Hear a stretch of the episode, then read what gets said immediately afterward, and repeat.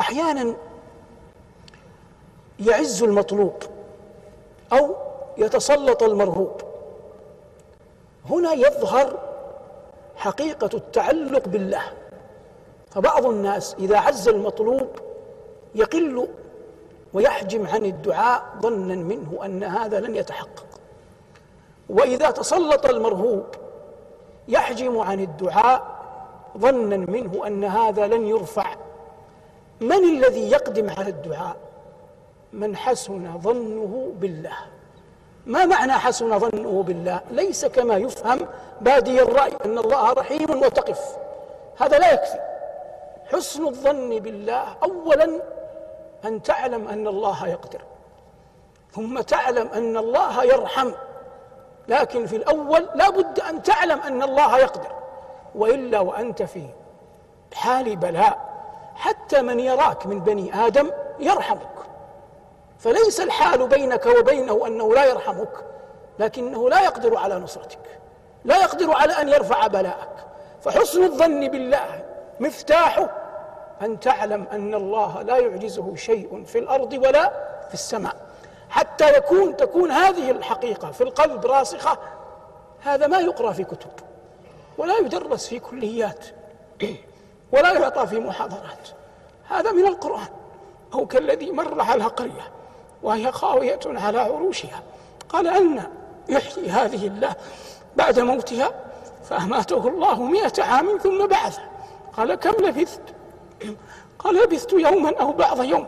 قال بل لبثت مئة عام فانظر إلى طعامك وشرابك لم يتسنى. وانظر إلى حمارك ولنجعلك آية للناس وانظر إلى العظام. كيف ننشزها ثم نكسوها لحما فلما تبين له قال أعلم أن الله أعلم أن الله على كل شيء قدير.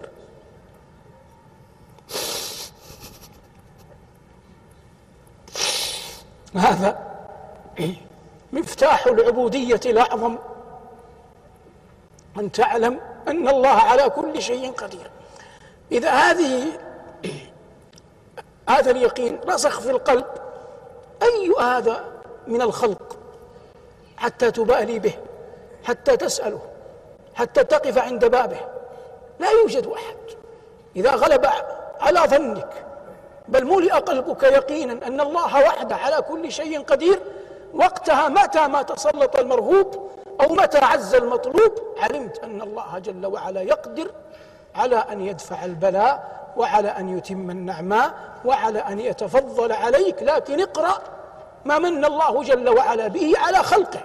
ألم يكن موسى عليه السلام حبيسا في قصر فرعون؟ يقول عنه فرعون أم أنا خير من هذا الذي هو مهين ولا يكاد يبين؟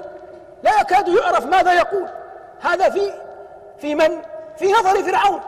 لكنه عند الله وكان عند الله وجيها أخرجه الله من قصر فرعون. ثم جعله راعي غنم. لكنه وهو يرعى الغنم كان يعرف أن الله وحده واهب النعم.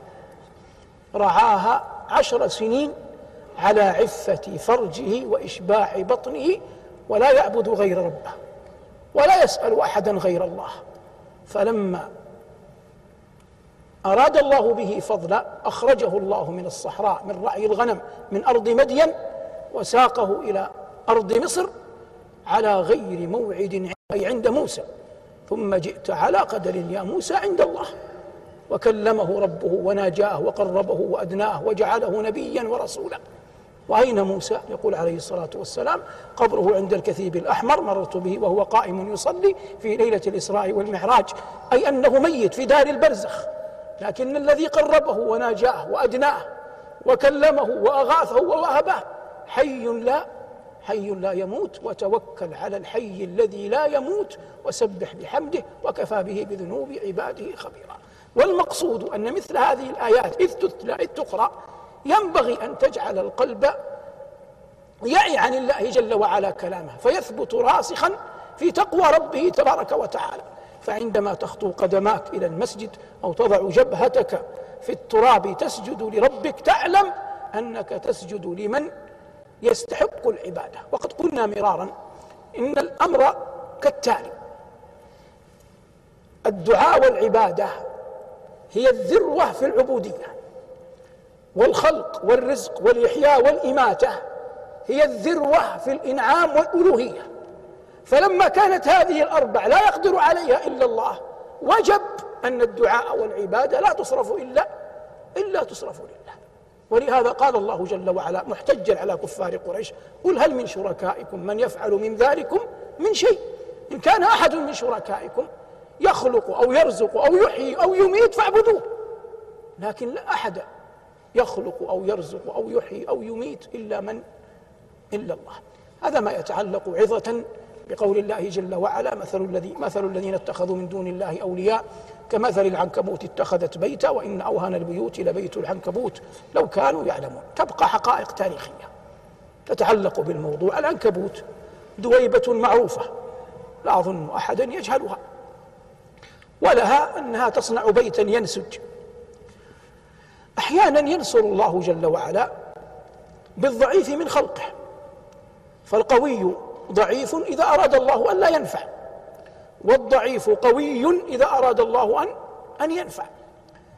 يقول بعض أهل التاريخ والسير والله أعلم إن هذا وقع أو لم يقع. لكن ذكره مثلا الحافظ ابن عساكر في تاريخ دمشق وذكره غيره. أن زيد بن علي بن الحسين بن علي بن أبي طالب رضي الله عنهم أجمعين. أبوه زين العابدين المعروف. وزين العابدين هذا سئل كما قال أبو حاتم أبو حازم المدني سئل أين منزلة أبي بكر وعمر من رسول الله صلى الله عليه وسلم؟ وكان الذي يسأله يريد أن منه أن يقدح فيهما ولما سأله سأله عند القبر. فقال رضي الله عنه منزلتهما في حياته كمنزلتهما الساعة في قبره. منزلتهما في حياته كمنزلتهما الساعة في قبره فهما بجواره صلى الله عليه وسلم. ابنه زيد قدر الله له أن يخرج زمن هشام بن عبد الملك الخليفة الأموي المعروف. فيروى أنه قتل أي زيد هذا وقبل أن يقتل تبعته الفرقة المعروفة الآن بالزيدية وطلب منه بعض طلبت منه بعض الفرق أن يتبرأ من أبي بكر وعمر فقال معاذ الله أن أتبرأ من وزيري جدي؟ فرفضوه. ثم قتل وصلب. في أرض يقال لها الكناسة. يقول أهل السير إنه صلب عريانا. وأراد الخليفة به أن يخوف الناس. فجاءت عنكبوت فنسجت على عورته بيتا حتى لا يرى الناس عورته. قلت هذا خبر تاريخي ذكره الحافظ ابن عساكر في تاريخ دمشق ولا يبعد. لكن الذي يعنينا هنا أن الحافظ من؟ الحافظ الله. كلما أحسنت صلتك بربك في حياتك كفاك الله ما بعد وفاتك. كفاك الله في قبرك وكفاك الله في ذريتك وكفاك الله يوم أن تخرج إلى أرض المحشر. فالمعول عليه عظيم الصلة بالله. وقد قلنا إن يعقوب عليه السلام لما كان في أرض فلسطين وخرجت العير من مصر تحمل قميص يوسف جاءت ريح الصبا تستأذن ربها أن تبلغ يعقوب ريح يوسف قبل أن يصله البشير. ولهذا قال الله ولما فصلت العير أي قبل أن تصل. إني لأجد ريح يوسف. ما الذي جعل ريح الصبا تستأذن ربها؟ ما تعلمه من كرامة يعقوب على الله. وليس بين الله وبين أحد من خلقه نسب إنما هي الأعمال الصالحة والإيمان به. قال ربنا إن الذين آمنوا وعملوا الصالحات كانت لهم جنات الفردوس نزلا. بلغنا الله وإياكم جنان عدن وصلى الله على محمد وآله والحمد لله رب العالمين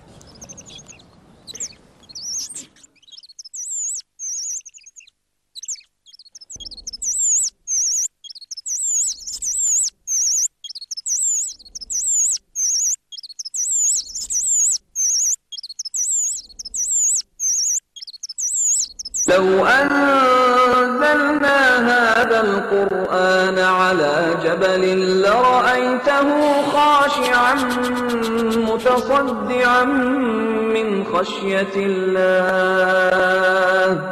وتلك الأمثال نضربها للناس لعلهم يتفكرون.